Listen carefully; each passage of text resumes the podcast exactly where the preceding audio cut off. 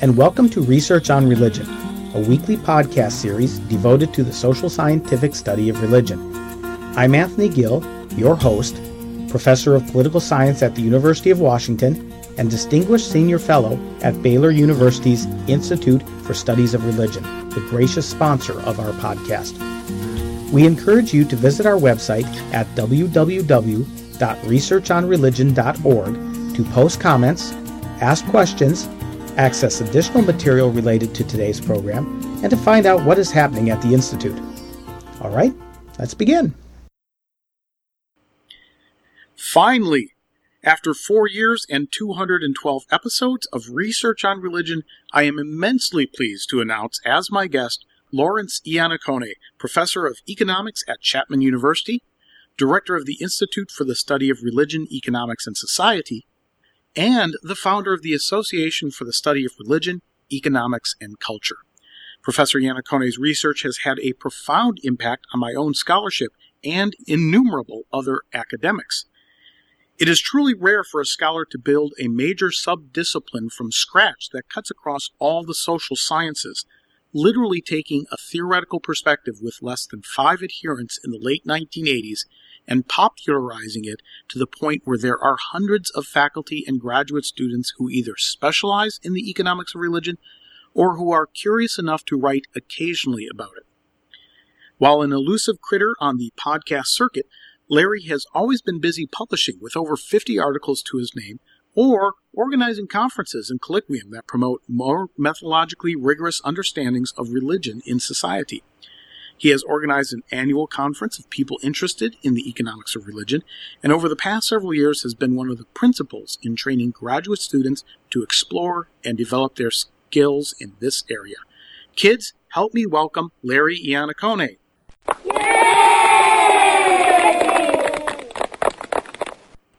Larry, welcome to Research on Religion. Tony, thank you very much for having me. This is uh, truly an honor and uh, a pleasure. And uh, just who was it uh, welcoming me there seconds ago? Oh, uh, this this are the kids from the Rocky Barkington Elementary School cheer squad. We have them in here on a field trip to uh, see how we make podcast here in the Research on Religion Factory.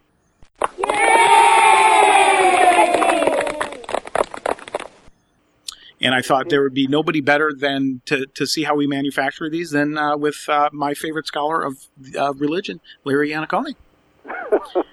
well, that's good to hear. Although I worry that uh, with podcasts, as in sausage, you're supposed to uh, not let people see how you do it. But uh, uh, we, we will not have any pictures. This is all audio. So the kids uh, the kids are actually behind a very large uh, smoky glass mirror, and so they can't see anything. They just they just hear.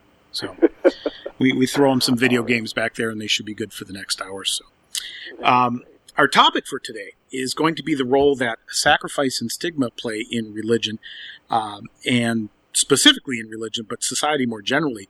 And your insights into that area extend far beyond the world of spirituality and, and really have profound insights for all sorts of collective behavior. It's one of the strongest research agendas that you have on a, a career that actually has remarkable breadth. Um, however, before going down that path, I want to explore a bit of your own intellectual trajectory because, uh, you know, it, it, this is kind of weird. The economics of religion. How did how did that happen? Um, like any story, it's a long one, but we'll keep it short. Three things in particular deserve mention.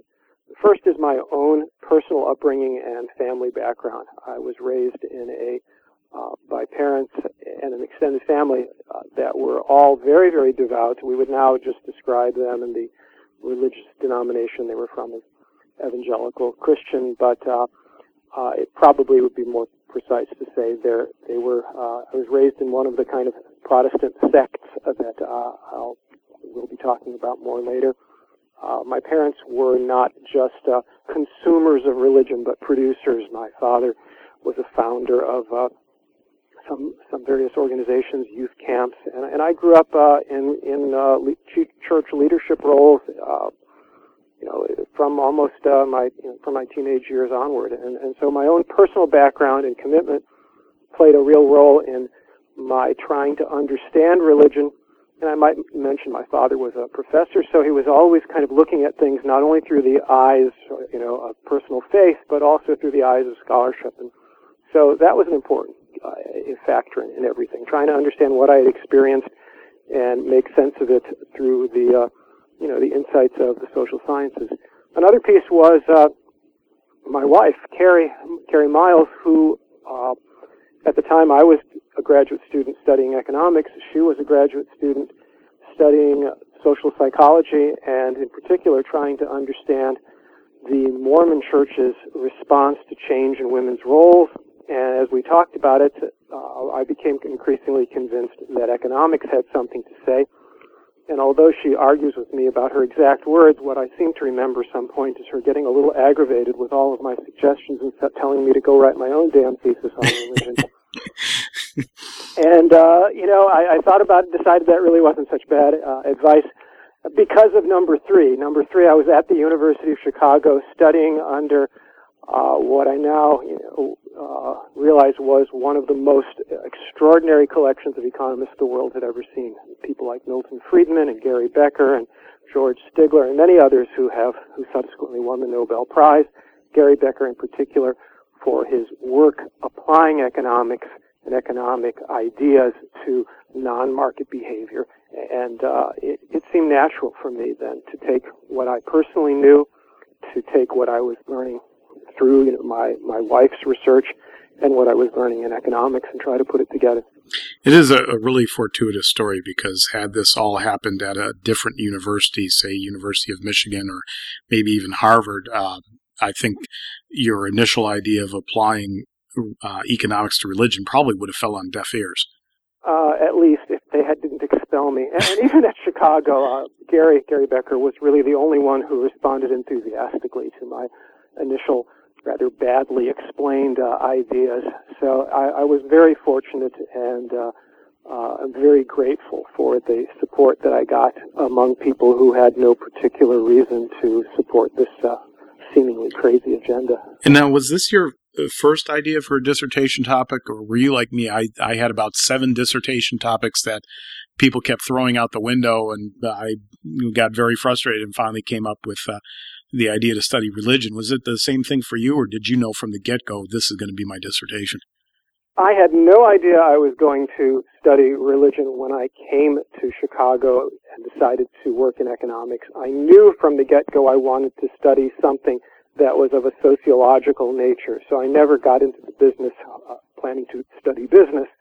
But uh, when it came to thesis time, after stumbling around and getting really nowhere on, uh, and I can't claim that this was my fifth or sixth idea. I didn't have any other idea. mm. and uh, when uh, I did fasten on this one, it seemed like things started to unfold very quickly. And so I got very excited about it and ended up sticking with it.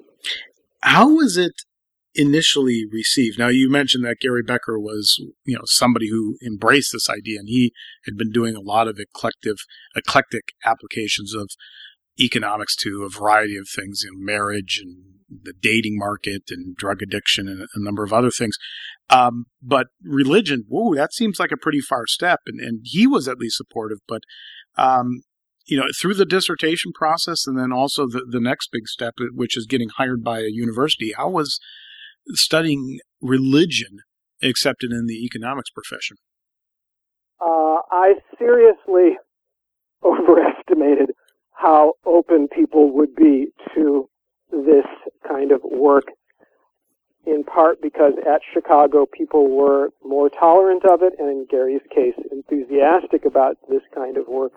But what I discovered very quickly was that apart from uh, Gary, there was not all that much enthusiasm even at Chicago and absolutely none elsewhere. When I got on the job market at a time, this was the early 80s, at a time when most Chicago trained PhDs were getting numerous job offers, I came very near to ending up a plumber, you know, uh, or driving a bus or something. I, I had almost no job prospects, and it turned out that people saw the word religion and just would set the thing aside. and, uh, but you eventually landed well, right? I was very fortunate. In the end, I was hired at Santa Clara University, which is an outstanding undergraduate, uh, primarily undergraduate institution, and uh, had great colleagues who were very supportive.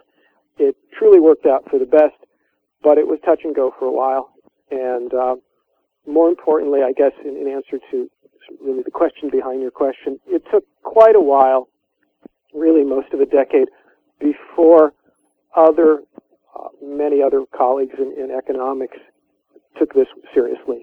There was a tendency uh, uh, early on to get uh, caught between the many secular faculty who just thought religion was either uninteresting or not appropriate for you know, or meaningful for for economics, uh, or just you know something that was dying off and of, of no great interest in general. Uh, on the one hand, and then there were people on the other hand who were personally devout who often thought this approach sounded offensive. And so you didn't find much much support on either side back in those days. Yeah, um, and I, I can share that experience too of doing this early on in political science. And I have to inject my own personal story here because this was about a, a decade or so, maybe about eight years after uh, you had gotten your position at, at Santa Clara. I was working on my dissertation. As, as I mentioned, I've been struggling finding different topics, and I just thought I'd do an easy comparison of, of religion in uh, Latin America related to the political sphere. And uh, a friend of mine who was uh, going to graduate school with me at the time had met me at UCLA. I was coming from the parking garage, and he says, uh, "Hey, I know you study religion, and you know you do rational choice type of work. Uh, we all do here at UCLA. So have you seen this article in Rationality and Society by this guy named Larry Iannacone? And I said, no, I, I didn't even know that journal existed. And I took a look at it, and it was a major eye opener. And it just so happened that I, I think uh, several months later, maybe about a year later, you were giving a talk down at UCLA, and I I was so like so excited. This was you know, oh my gosh, the person who really opened my eyes to this stuff is going to be down here. And I remember sitting with you. We were on the lawn outside of Bunche Hall and sitting down there, and I, I, showed you my paper that I'd written. And I remember one of your first reactions uh, was, "It's so weird seeing my name cited in an article." and I said, "Dude, this this is your great stuff. This is this is really incredible because uh, I, again, it's it's one of these things that you know a lot of people um, look at and they go, huh? Um, but when you really start to think about it closely and take it seriously, it it, uh, it was a game changer. It's been a game changer in the sociology of religion and the study of religion. So, greatly appreciate what um, you actually did. I appreciate that story, Tony, and I appreciate uh, you reminding me of that. I remember that event very well, and I certainly wasn't making it up. I was quite shocked and pleased to discover that somebody was actually reading things I'd written. I, and uh, you know, just to, to put this in context, and I was going to mention this a little bit later with the paper that we're going to discuss on sacrifice and stigma. Um, that paper, which I consider to be a, a monumental work in not only the study of economics or religion, but the study of collective action which is a huge topic in political economy, that's received over 1,500 sites in um, on whatever the Google Scholar thing is, and so it's uh, it's had an impact. And I, I, think you know, looking back to the mid to late 1980s and you know, seeing a pretty desolate landscape out there, it, it's really turned around. And one of the things you did to turn this around, and this is Another thing that I think the scholarly community has to applaud you for is the creation of ASREC, which was the Association for the Study of Religion, Economics, and Culture. And I mean, that was a labor of love on your part. And what, what was the motivating factor behind doing that? Um, well, I tell people that I learned the lesson that every seventh grader learns, but late in life, that uh, you may not be able to get two people to come to your party, but you can get 20. Uh, I, I learned after many years of encouraging, sometimes begging other economists to talk to sociologists of religion and attend their conferences that it just wasn't going to happen when you were asking somebody to move over to another field and, you know, even for a, a single presentation.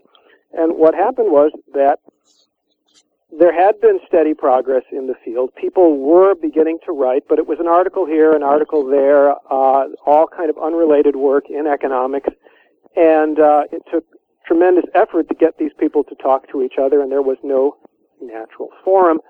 And I uh, got permission from the leadership of the Society for the Scientific Study of Religion, which, as you know, primarily in, includes sociologists, political scientists, and psychologists.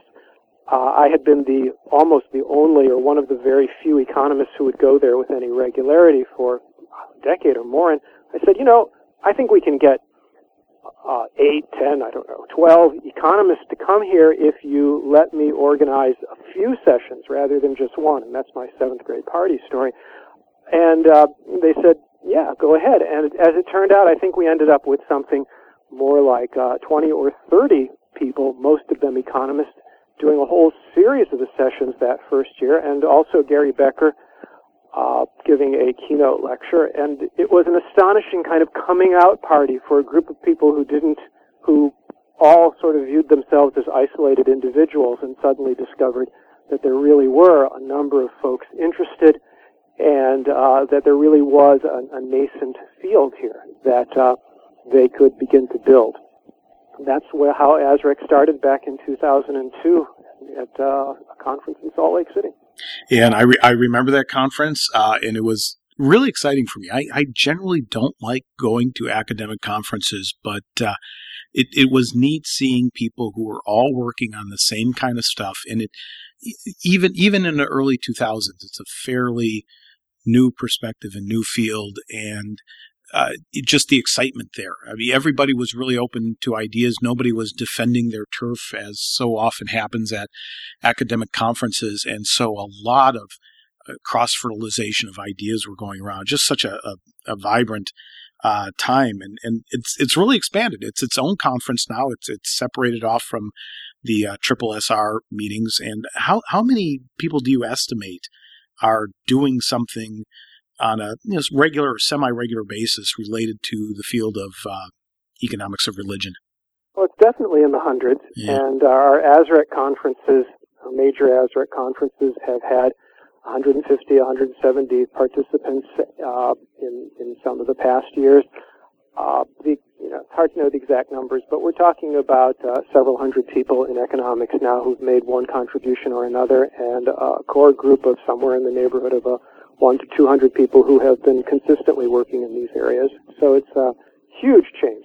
And uh, I would predict you're going to continue to see this uh, because, uh, if, if, only because religion is, uh, you know, both for good and ill, too important in, in the world of politics uh, and uh, conflict and, and, many other aspects of, of life, both in the United States and across the world.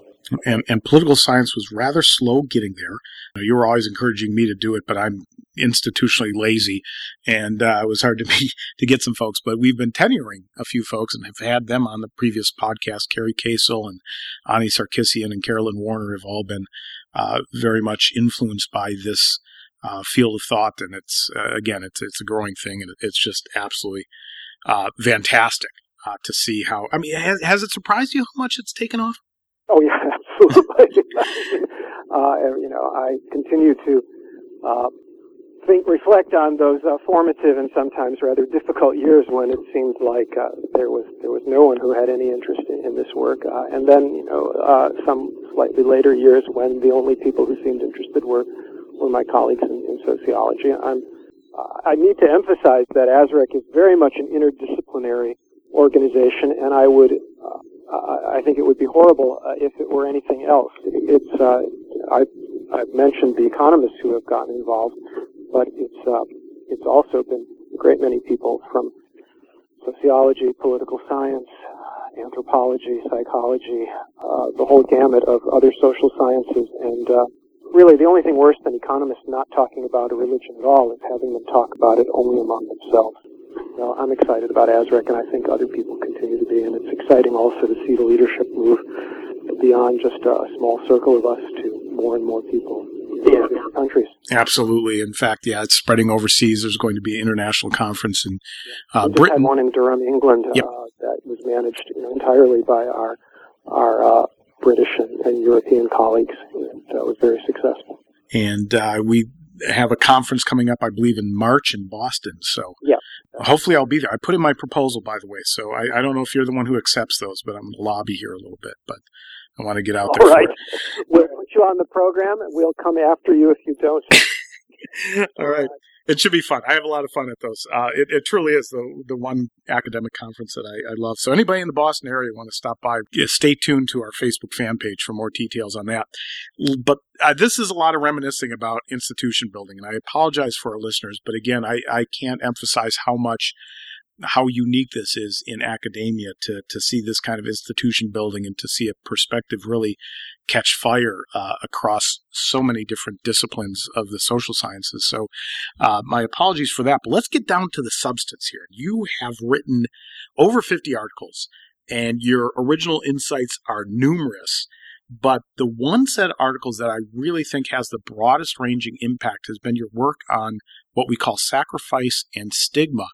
And this directly engages in, in a very novel way the vast literature on collective action, which I mentioned before. And collective action theory is huge across all the different uh, social science disciplines.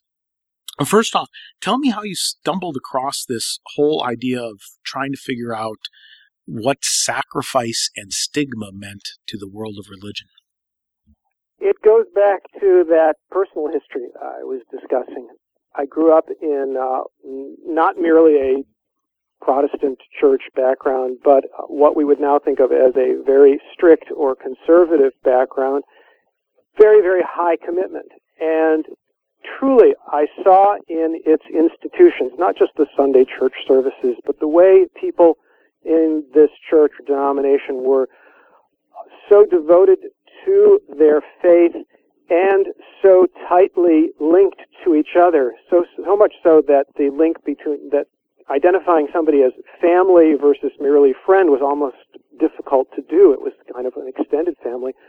I saw in that much of that I think is best and, and worst in religion, because uh, what I experienced was tremendous uh, commitment and an affirming environment. I tell people that even now, after decades of not being very active in this in this particular denomination, I could probably go to almost any city in the United States call up one of my former friends from that church background, and they would say, "Well, of course you have to stay with us tonight rather than stay in a hotel." Uh, that I, I don't think that any of my colleagues, you know, much as I like them, would have that same reaction. Even my co-authors, you know.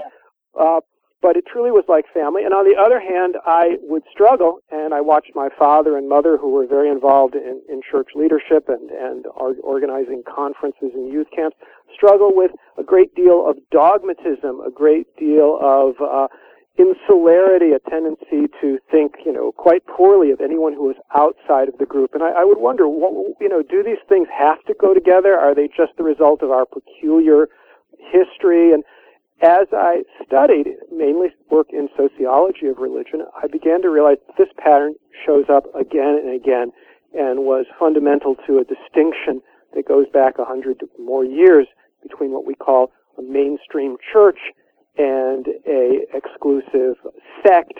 And I found myself thinking, well, why is this?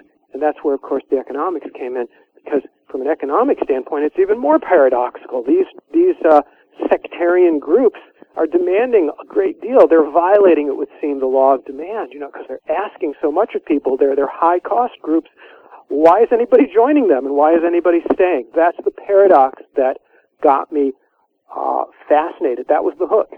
And, uh, you know, eventually I stumbled onto some uh, answers that uh, seemed to have, uh, you know, proved it to be pretty durable and uh, and uh, you know widely accepted. And, and this is a paradox that has been widely recognized. I know uh, Dean Kelley, who is a sociologist religion, wrote a book called "Why Conservative Churches Are Growing," um, and the the title of that book is a little bit misleading because it, it wasn't necessarily that they're growing, but that they tend to be more vibrant and strong. And he came in at from, and this book was, I guess, published in mid 1970s, right?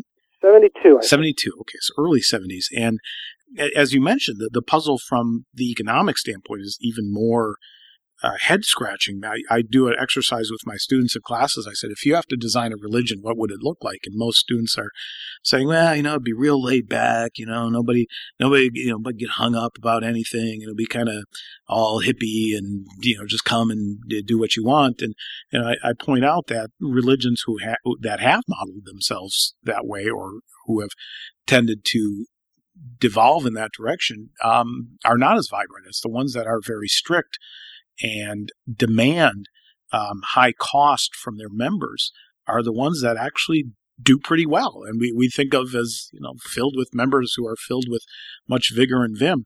Uh, give us just so we have some reference point empirical reference point give us some ideas of what what we mean by some of the stricter churches.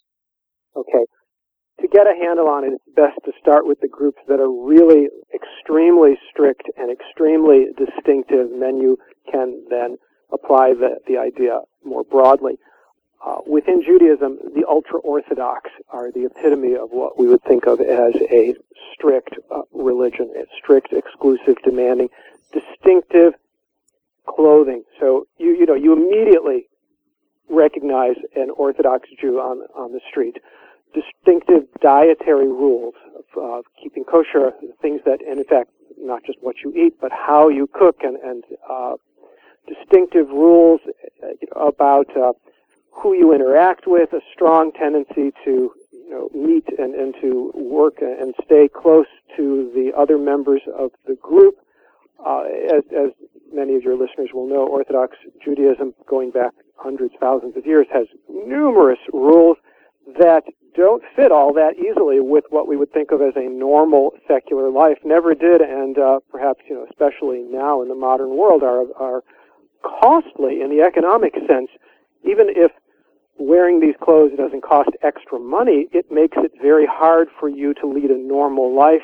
It makes it very hard for you to have normal kind of professional experiences and you know even getting hired for for uh, many normal jobs. That's one example.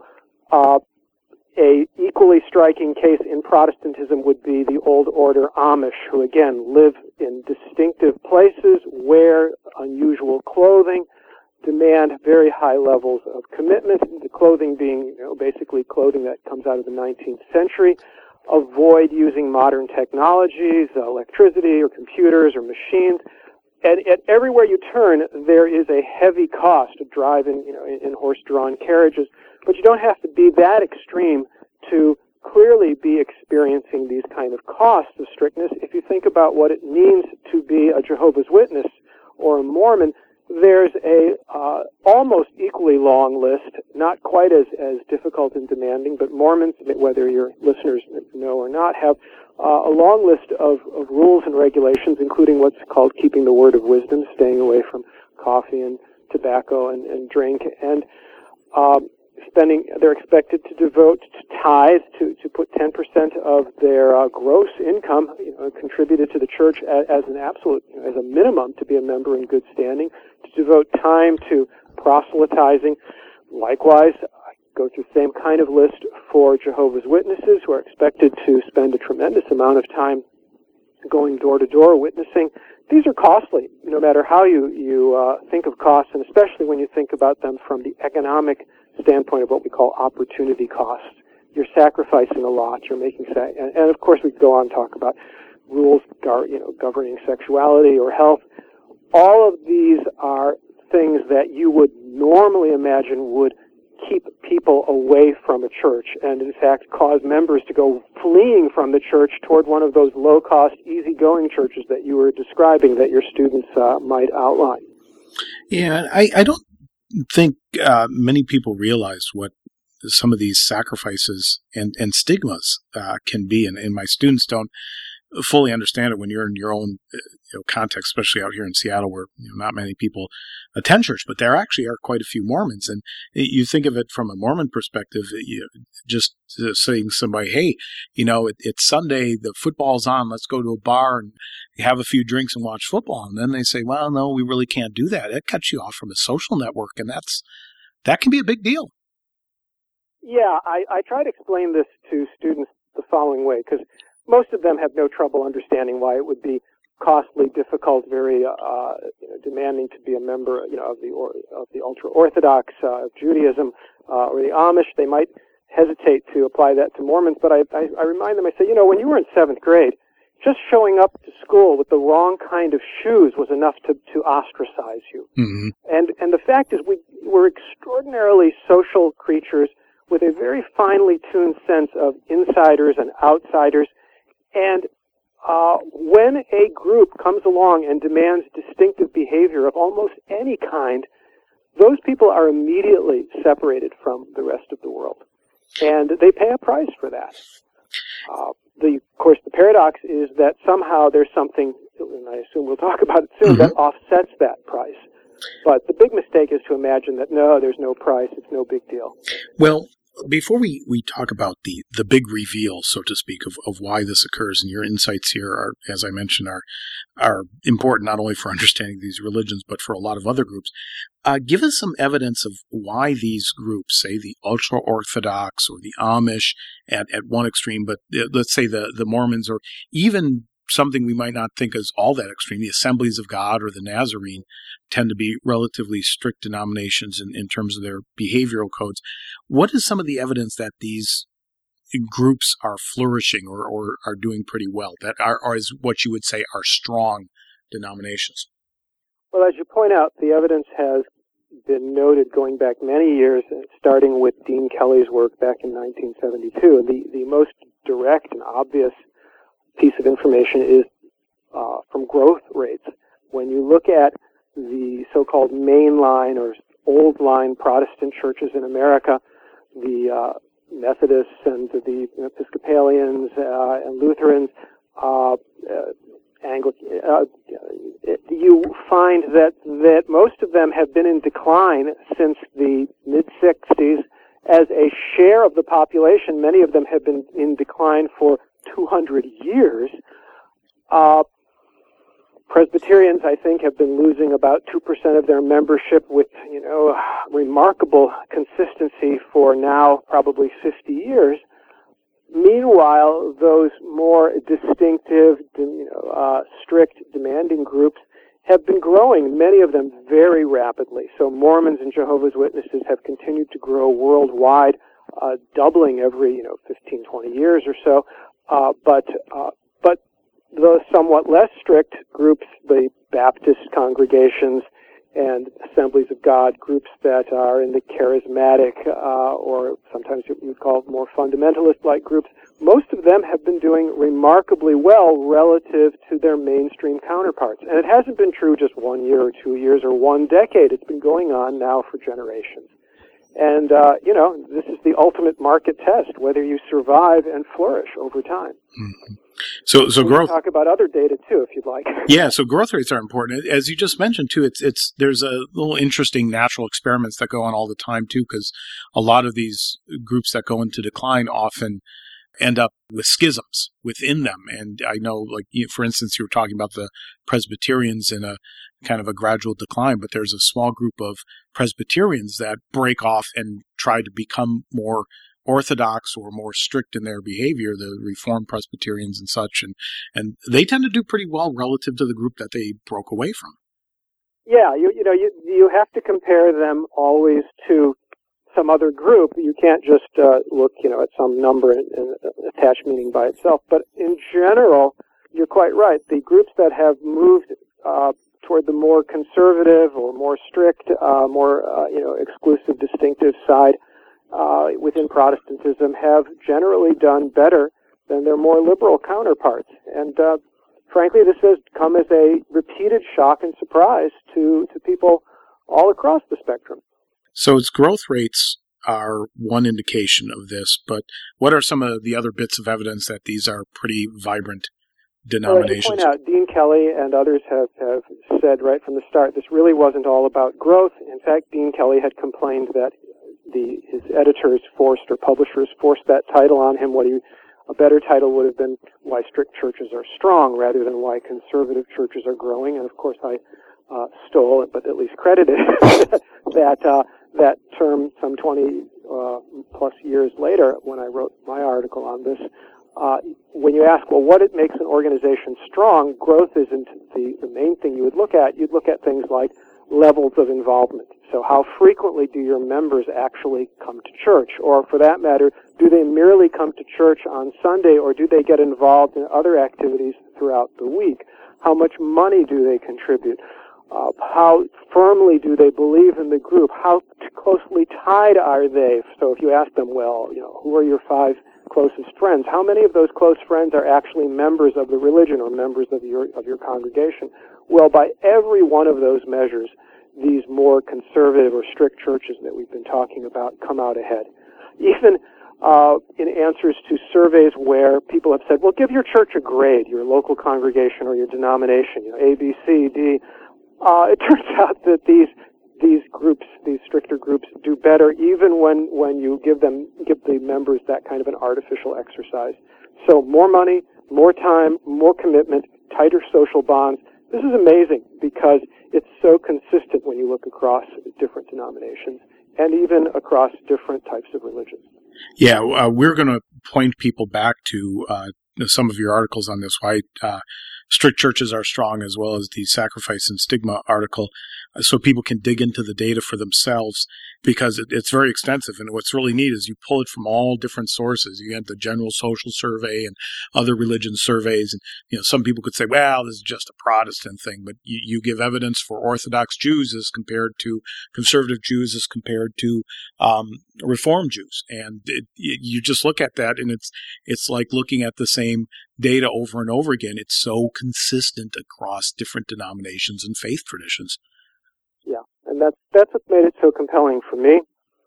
And uh, I'm by no means the first person to talk about this kind of we would say empirical regularity, but there was uh, not much in the way of theory trying that that could make sense of it, and in particular pull it together across all these different traditions. When you're in one of these churches, you tend to think of everything in very, you know, in terms of the specific beliefs of your church or even the specific personalities. Uh, it, it, what's fascinating is that it's not about the personalities. It's not about the particular beliefs of, of one church versus another. It's something much more generic, much more pervasive. And in fact, I think there's evidence that, very clear evidence that this same dynamic has been operating uh, over thousands of years and across the whole planet. So explain that for us then. If it's not the personality of the pastor in front of the congregation, if it's not the specific theological content, why are these strict sects, these strict denominations that require high levels of sacrifice on the part of individuals, why are they so strong? Okay, so let me start with a uh, comic I saw some years ago in a Dilbert comic strip for a really simple but uh, illuminating answer, and then we'll move on to, to the specifics. Uh, in this strip that I remember from years ago, Dogbert is proposing to, to start a new religion. And he says, I'm going to make a new discount religion.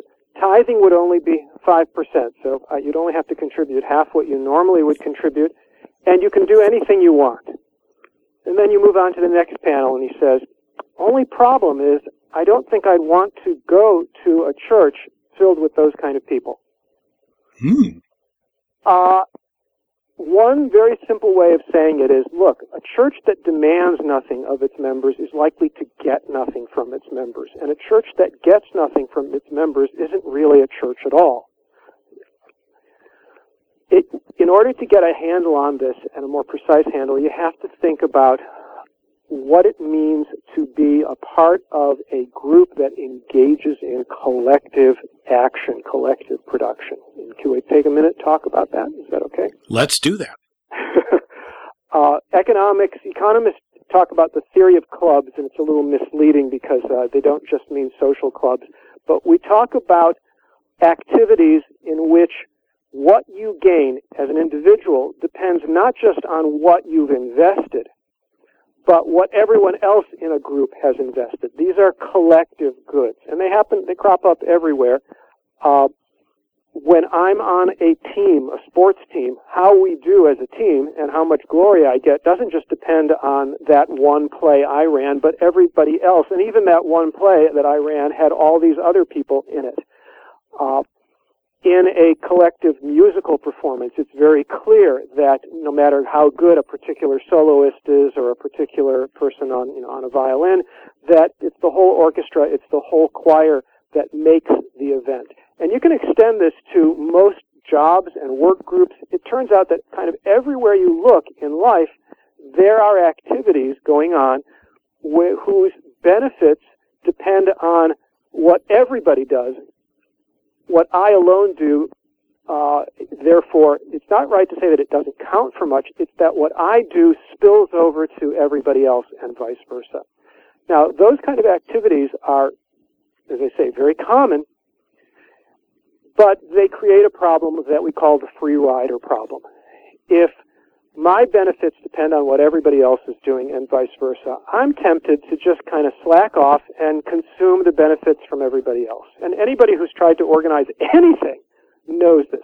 If you say, hey, let's all get together and have a you know, potluck party, uh, you end up finding, or a series of potlucks, you end up quickly finding that there are a few people you can count on and a great many other people who are, you know, show up for the food but never to clean up. Uh, when you try to run, you know, we're talking about academic environments here. You and I are both professors. You try to run a seminar or a conference, you'll find that there are people who will applaud the idea, but then not do the, the work of showing up, or if they show up, they won't take the time to study the paper, or if it comes time for them to present a paper, they won't do a job very well. Team production is everywhere. And where there is a team, you know, there's always the problem of people who are slacking off. I, I have to stop you and, and, okay. and just uh, mention that using this theory to explain academics is, is absolutely fantastic because, as you know, many of our colleagues uh, you know, rant and rave about collective action all the time, that we need more of it and more communal activity and, and things of, of that nature. But uh, when it comes to, to cleaning the departmental fridge, nobody ever does it. And I point this out to them on numerous occasions where, you know, you all want world peace through communal organization, but you can't clean out the departmental fridge. And I remind them if you have a theory of social behavior, it has to apply to you as well. You're exactly right. and most academics can't organize their way out of a paper bag. Uh, they, of all people, should appreciate how difficult this problem can be when you, we should emphasize this, when you can't easily observe who's working hard or whose excuses are real, uh, when it's, you know, when it's piecework on a factory line, it's easy enough for me to just sort of monitor and say, oh, you're working hard or you're producing a lot. But when it's something as diffuse as keeping up the spirit, uh, or even, you know, taking your turn on the refrigerator at, uh, at the apart- at the department, it gets a lot trickier. And uh, what generally happens is that things, you know, nothing happens, frankly. Uh, yeah. You know, there's just a lot of missed opportunities everywhere that uh, just don't happen because it's very hard to organize people. And in the religious environment, I often talk to my students about this too, is that uh, you, you can get a sense of this. You can walk into two different churches. There's one church where everybody is not really singing along with the hymns. They're just kind of mumbling in the background. And it's very uncomfortable. It, it's not a great environment to be in. And, but you could go into another church where everybody's singing, they're clapping hands, they're standing up, and you yourself might be a little bit embarrassed to do that, but it's, it's rather infectious because everybody is participating. There's a, a greater enjoyment in, in the entire process. A, a group club good has been produced. Yeah. This is really essential to understanding what's going on here when you go into even a, the most ordinary, I mean, in, in the most uh, mainstream of American churches, you can name instantly, if you're careful, 20, 30 things that depend on the activities not just of the minister or the paid clergy, but the congregation. Mm-hmm. It's really a group. It's a club.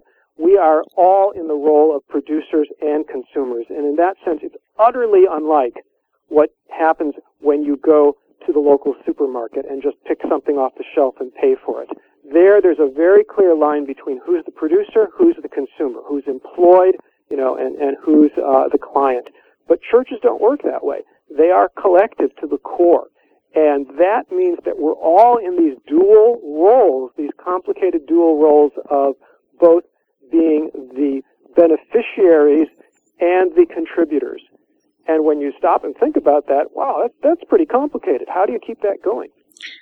So, how do churches solve this problem? Well, uh, they they use you know every trick in the book, but uh, the one that that's most dear to my heart and the one that's most paradoxical is what we've been talking about. They impose requirements, costly requirements that on the surface look unnecessary, gratuitous. Tell somebody, well, you can't eat meat on Friday, and, and you know, on the outside, you say, well, why would you, you know, do that? And uh, and, and I, you know, I, I I'm listing something that that you know, traditionally Catholics did, and I know that a, a devout Catholic, pre-Vatican II Catholic would say, well, this was a tradition of the church, and maybe would even know enough to tell me about the doctrine that got you there. Let me, you know, set aside the particulars and just say, okay, imagine you've now asked people to do a lot of rather difficult things to be part of, in order to be part of your group. Two things happen. One is that half-hearted members get discouraged. It, uh, I've used lots of different examples. One was if I set up a group that uh, provided food free of charge to everybody in the middle of New York City, it becomes a soup kitchen and uh, is overwhelmed by folks who are going to show up for the soup and the food, and they're just who aren't going to stay around to contribute. If you take that same group and you moved it off uh, to a distant location, you know, in the middle of the Great Plains or something, well, now people are only going to go there if they really want to remain a part of the group. Uh, this is what communes have done traditionally. You can do it in other ways by demanding distinctive behavior, distinctive requirements. What do you do? You screen out the half-hearted members that way. Half of the story uh, of sacrifice and stigma is that when you de- demand sacrifices from potential members, you're going to discourage the people who are least committed you're going to leave behind, or you're going to, I mean, you're going to, uh, that the group will end up having more of the people, relatively more of the people who are highly committed. So, you know, it, it's like a fraternity uh, that has an initiation, and indeed, uh, maybe we'll talk about this later, all kinds of organizations make it really difficult to, to get involved in the first place, and we all kind of know intuitively that this helps boost levels of commitment. Part of it is just this screening function. You're screening out half-hearted people. Yeah, we, we talk about this in economics too, as a pooling equilibrium and a separating equilibrium. exactly. Everybody looks the same. That's going to come in, but we only want the ones who are really devoted. So, okay, who's devoted? Well, you can raise your hand. That's pretty easy. But okay, now you got to wear this funny hat, or you have to give up drinking or socializing with your friends on Friday night. Uh, then a lot of the hands come down. So yeah. yeah. So you, and and the thing that's remarkable and important here is that you can impose these kind of costs in numerous ways. Yeah. I think that's what what makes this theory so powerful is that it doesn't predict a particular scheme, uh, a particular belief, a particular you know requirement of what you're going to eat or not eat or what prohibition. Any number of prohibitions might work this way, and depending on the history of the group, it's, it's pretty obvious that certain prohibitions are going to be more likely to be embraced because they're easier to justify, they're more consistent with the group's history. But and, you know, the beauty here is that all kinds of different schemes can really amount to the same thing. They've made it costly to just be a half-hearted member. Okay? There's a second side to that. This. Second side is imagine you're the people who are left now. Okay? You've screened out a lot of the half-hearted members. Now you've got a group where the rule is you've got to come every Sunday. You can't smoke, drink, go to dances. Uh, you have to devote, you know, uh, you can't have friendships outside of the group. I'm, I'm naming kind of the particulars of a, of a really strict uh, Orthodox Jewish or uh, Amish kind of group. Well, what's left is that suddenly, you know, the, the Wednesday Bible study is the highlight of your, the social highlight of, of your life we call this a kind of substitution effect. You've made everything else costly or, or hard to, to consume, whether it's, you know, everyday food and drink or everyday social relationships. When you push other things out of range, you make what the group provides uh, the only game in town. And uh, you've you've basically used, in, in economic terms, you've raised the price of alternatives and you've caused people, for perfectly good reasons, to substitute toward the group. We do this in, in, in policy when we when we make uh, driving cars more expensive so that people will be more likely to use public transportation. Or we subsidize public transportation hoping to, that fewer people will use cars. But I'm saying that a lot of the rules and regulations and, and restrictions that religions put on people have the effect of increasing their involvement if they're going to be involved at all. It, it must also help with monitoring and enforcement of behaviors as well. I, I tend to uh, think about the Mormons. I know that uh, since they can't drink, well, you know, Friday night is going to kind of be a lonely night. But what uh, a lot of these groups do is I say, okay, down at the at the ward, we're going to open up the gym and we're going to have Friday night basketball, and you know the the members of the local community come in, and you recognize the same people over and over again. They're very committed, and if somebody disappears or they're not showing up very much, you notice it. Oh yeah, I can't. Uh, for people who have not been members of these kind of groups, it's. Uh, I have to emphasize just how thoroughly everybody knows what everyone else is doing. Yeah. Uh, in a big mainstream church, you're part of a crowd. You're pretty anonymous. You count yourself lucky if, you know, once every month or so the pastor notices who you are or something. In these other groups, you miss one meeting and people say, oh, call you up, you know, and say, are you okay? And, and they're not just, and the beauty of this is that they're not just nagging you, they're genuinely concerned about you. Yes. The beauty of this is that uh, a monitoring scheme has also been linked to uh, a set of rewards. People really being concerned about each other, people really interacting regularly. So you're quite right. You lose your invisibility when you impose these kind of costs and requirements. And we've had on the past, Mike McBride had, had applied your theory to um, looking at Mormon organization, and, and for me, this is a, a very a vivid um, use of your theory in, in a specific context because as you said there, there's some monitoring going on. That sounds a little bit uh, you know repressive or something but you're right. It, it's a genuine caring. I mean he mentions that if somebody in the ward is is sick or ill and they haven't been around for a while they people go over to the house and say hey what's going on? What what can we help you with? And it, it becomes a, a, a really important uh, support network that has a greater value than what your initial sacrifice or any stigma that you have to bear might be.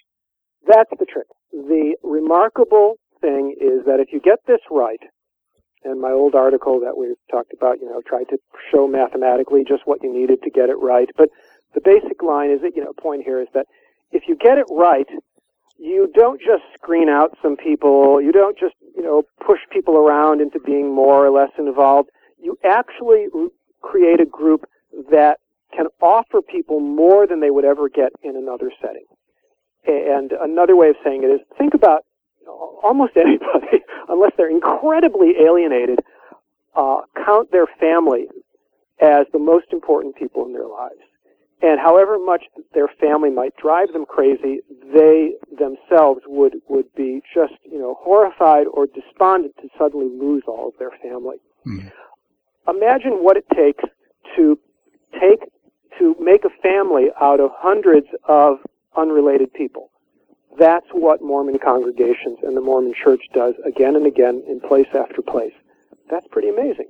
Now, there isn't anybody, you know, listening to you who doesn't have perhaps 50 different stories about relatives who irritate them or you know, uh, complaints about when they were a teenager, how they wished their parents hadn't been so insistent that they do this or didn't do that. We all have our stories about how families feel sometimes, you know, stifling or frustrating, but we wouldn't trade them in, you know, for a, an anonymous group of people, you know, to, for a million dollars.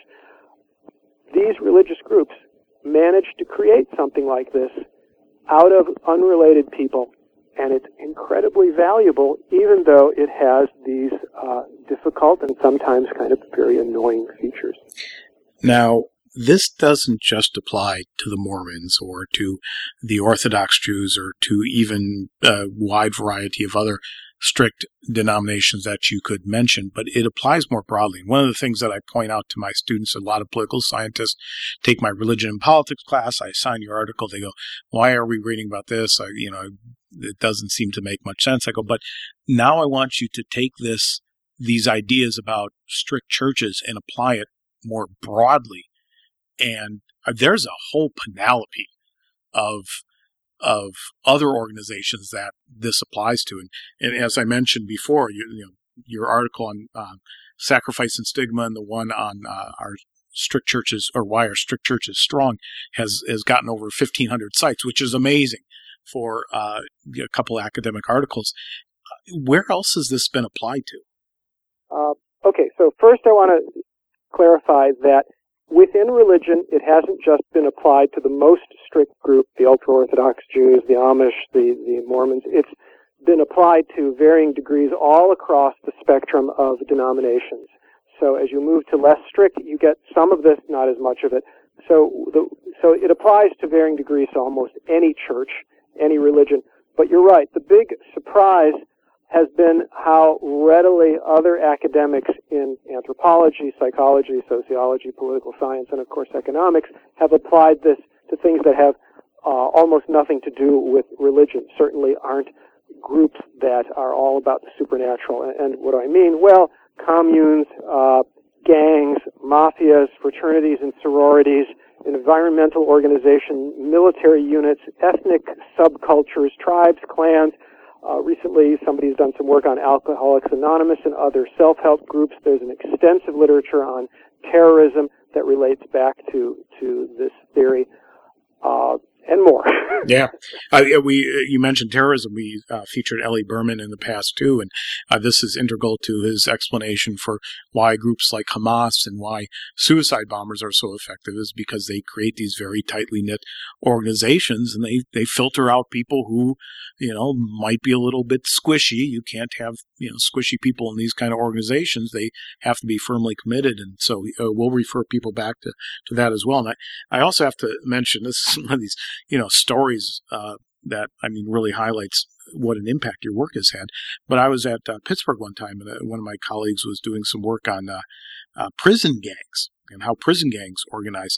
And he he said to me, "Have you seen this work by Larry Iannaccone about this stuff? This just like totally opens my um, eyes to what's going on in these prison gangs." And I go, mm, "Do I know it? Let me tell you." Um, and it, it, you know just uh, such broad applicability it, it's absolutely cool. And, and and for my students too you, you mentioned fraternities and sororities. And you know from the outside I, I know a lot of faculty members and other students who are not in the greek system look at these you know, silly uh, rituals and, and actually use the word ritual uh, around rush and uh, they, they have to go around chanting and singing songs and doing you know, all these different w- weird kind of things but it, it makes perfect sense in this framework. Yeah and we have to uh, point out to people that the alternative is to imagine that all of these groups are just full of crazy people or indoctrinated people or people who are too ignorant to know that there are other alternatives. You know, the, the great problem in the study of religion going back for two centuries is that outsiders and critics uh, and even sometimes insiders have tended to look at religion and just say, well, it's, it's all about uh, socialization. It's, it's all about brainwashing. It's all about uh, irrational needs uh, or, or we have more fancy and sophisticated words for this. It's about cognitive dissonance. Uh, the bottom line problem with these interpretations is that effectively you're saying again and again and again that at least when it comes to religion or fraternities and sororities or gangs, people are just plain irrational or ignorant or or uh, you know coerced. And this doesn't get you very far when you try to explain any other aspects of their behavior, because these per- people turn out to be perfectly normal mm-hmm. uh, when you give them psychological tests. But also, it's just a, a, a kind of small-minded and prejudiced way of thinking about people who are different from you. Yeah, I, am glad you mentioned that too, because this is one of the uh, difficult things that I have to wrestle with in, in academia and you know being somebody who subscribes to rationality human beings are rational um, you know a lot of academics dismiss other people as oh that's just stupid behavior. If they were brilliant as us and had the right you know training blah blah blah they would be really smart. And especially when applied to looking at people who are religious. And i said no you know these people are just as smart as everybody else you got to look at the incentives that they face and, and, how they solve various collective action problems, principal agent problems, all, the whole set of other economic problems.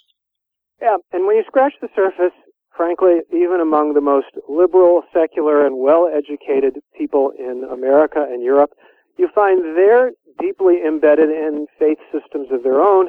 They may not, you know, frame them as supernatural commitments, but I would tell my my uh, colleagues, my uh, often very secular libertarian colleagues back at the at George Mason University and, their students that if you really want to understand a cult, uh, uh, you know, study yourselves.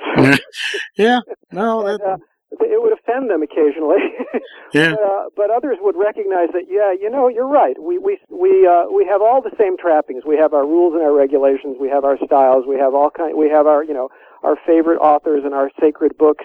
And we look down our noses at people who obviously are equally intelligent, but located at uh, you know a university uh, you know to the north of us or to the west. And uh, exclusivity and rules and regulations are uh, a part of maintaining identity and solidarity all across the board. Yeah, we have that here in, in the state of Washington as well with uh, the recy- the ritual of recycling and driving Subaru Outback. So, yeah, um, one of my former students, uh, Feller Bose, has done some really nice work looking at different environmental organizations, pointing out that this same kind of church sect dynamic is at work there, and you can lay them out on a spectrum from the most liberal uh, in, in, in, or easygoing, you know, least demanding, like say the Sierra Club, you know, pay them a few dollars, get get a get a, uh, uh, a pretty calendar and call it a day, to groups that are running around, you know, engaging in illegal activities, spiking trees, you know, uh, risking uh, their own, you know, their own livelihood or uh, safety to uh, engage in very committed, you know, you and I might think it's mislead, you know, guided efforts, but the point is same kind of spectrum of commitment uh, across the environmental movement. Now, we've hinted at some of the empirical work that you've done on this. And again, we'll point people back to the articles. You've run the regression analysis. You got data from a, a, wide variety of sources. It all matches up. We've, we've talked about prison gangs, environmental groups, sororities, fraternities, etc. But recently you revisited this topic and used uh, experimental methods on it. Uh, you have uh, some colleagues there at uh, um, Chapman University down there in Orange County, and uh, you went uh, gung ho with uh, trying an experiment on this, a, a, completely different methodology after you know 15 20 years after this work was initially published. And i mean this is the ultimate test of a theory to put it up against a, another methodology. How did that turn out well, it turned out remarkably well, and I have to give tremendous credit to two of my former students, uh, Jason Aimone and Mike Makowsky, for uh, uh, spearheading this, and then one of my current colleagues, uh, Jared Rubin. The four of us worked together on this, and it was one of the most effective uh, teamwork uh, team projects I've ever been on. Starting several years ago, uh, I think it was Mike who came to to me and uh, you know out of the blue and said, you know, you've been we, you've been talking about this sacrifice and stigma stuff for 15 years and uh, 20 years, uh, but uh, people still debate whether or not it, it makes sense and whether it's particular to religion. I think we could we could do an experiment and uh, in a lab setting that would prove or disprove pieces of this, and no one could you know say, well, that's just about you know, that, what you really did was just study some peculiar feature of a church. Uh, and uh, you're right. He, if it hadn't been for the fact that he and Jason were at a school at that point, Jason, uh, uh George Mason University, where people routinely did experiments, this wouldn't have happened. Uh, they worked, you know, uh, with me to kind of translate the theory into an experiment that would be simple, clean, easy to to to test and interpret. Jared got involved on the mathematical side of this, trying to model just what the various outcomes might be. And uh, you know, after uh, uh, quite a bit of time, we, it, it, came together in an experiment that uh, we ran, and uh, we're frankly surprised how well the results worked out.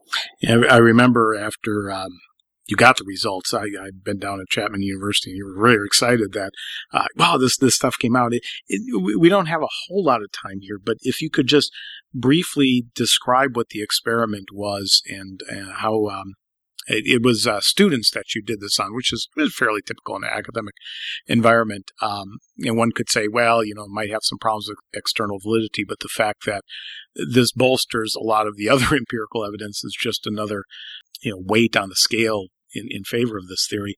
Uh, how did this experiment run?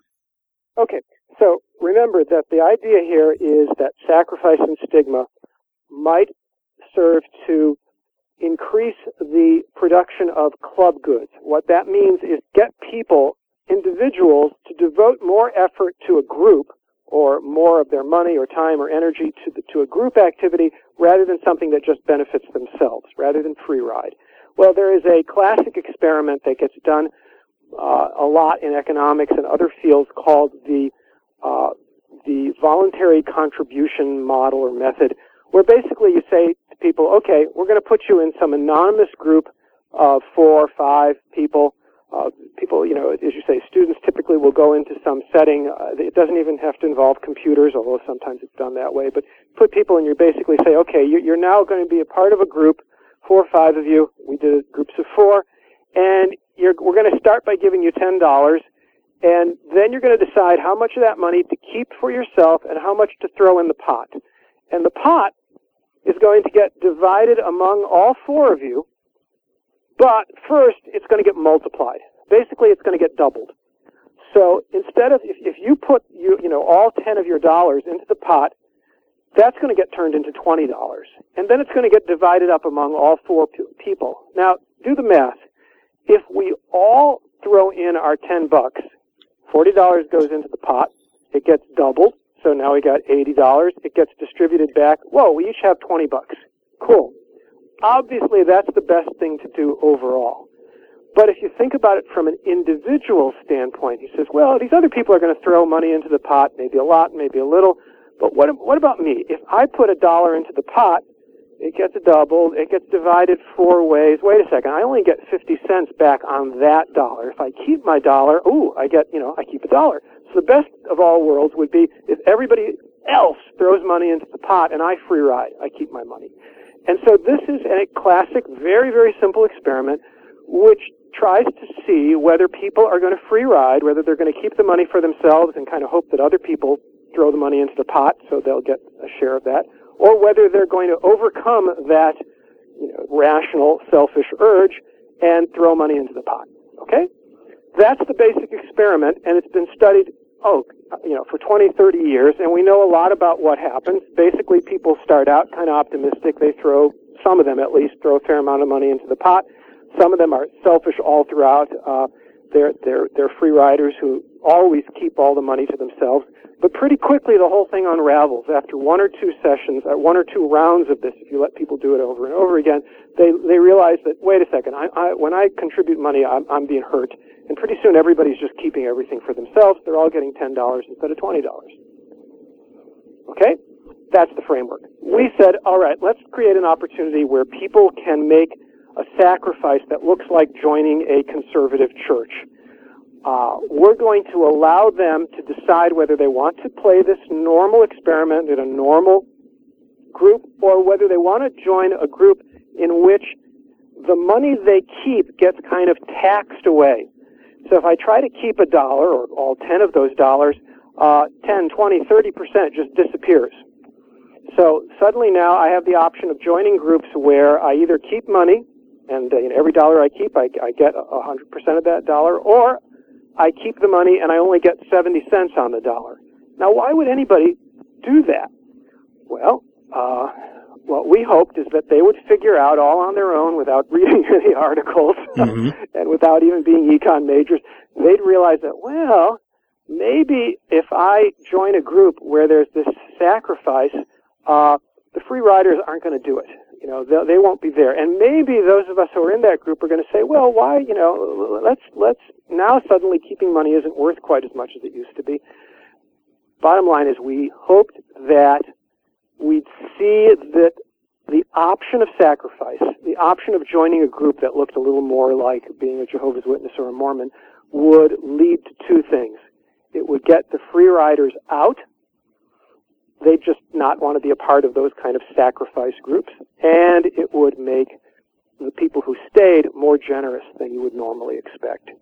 And that's exactly what we found. In session after session, we, we did this uh, numerous sessions with a total of about 250, 300 people, and consistently found that giving people this option uh, of joining a high sacrifice group did indeed work out the way the theory suggested.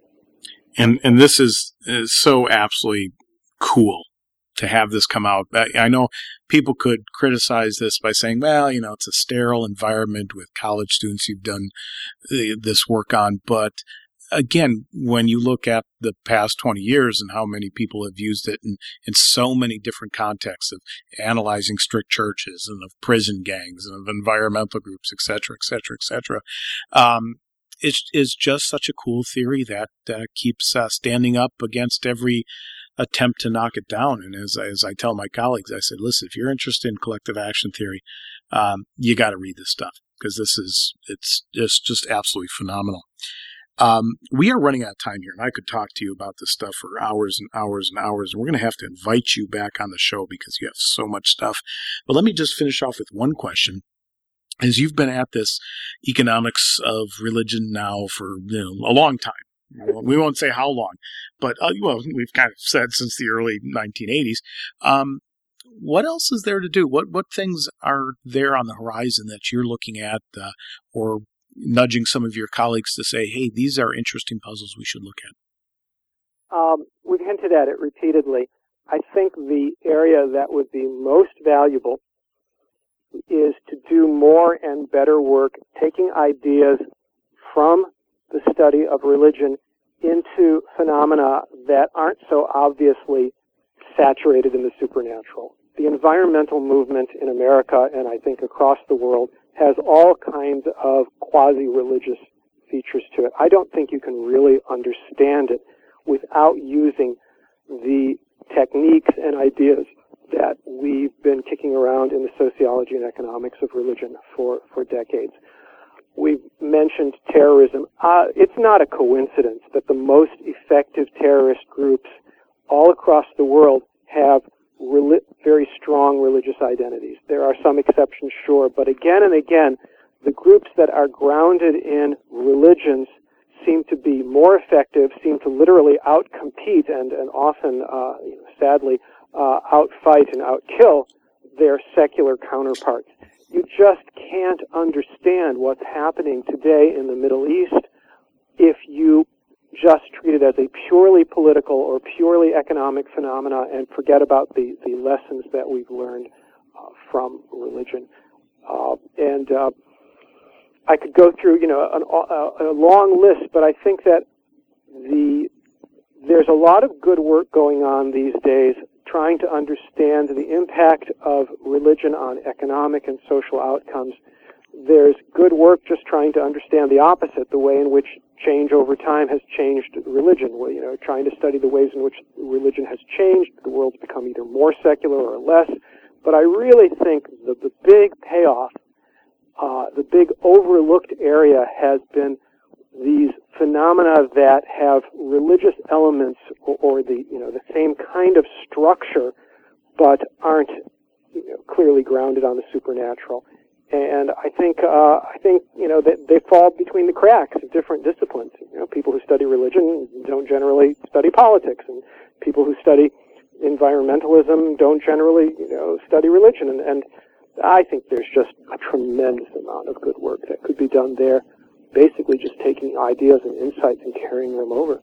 Yeah, this stuff all ties together, and I've been an evangelist of of that among my colleagues too, who see you know, study of religion as a rather parochial topic in a, a broader field. But as I remind my colleagues, it's it's all about organizations and human behavior. And uh, if you're going to study human behavior, why not take a look at some of this stuff? And you've certainly opened our eyes to the possibilities of this and really have inspired a lot of scholars, including myself.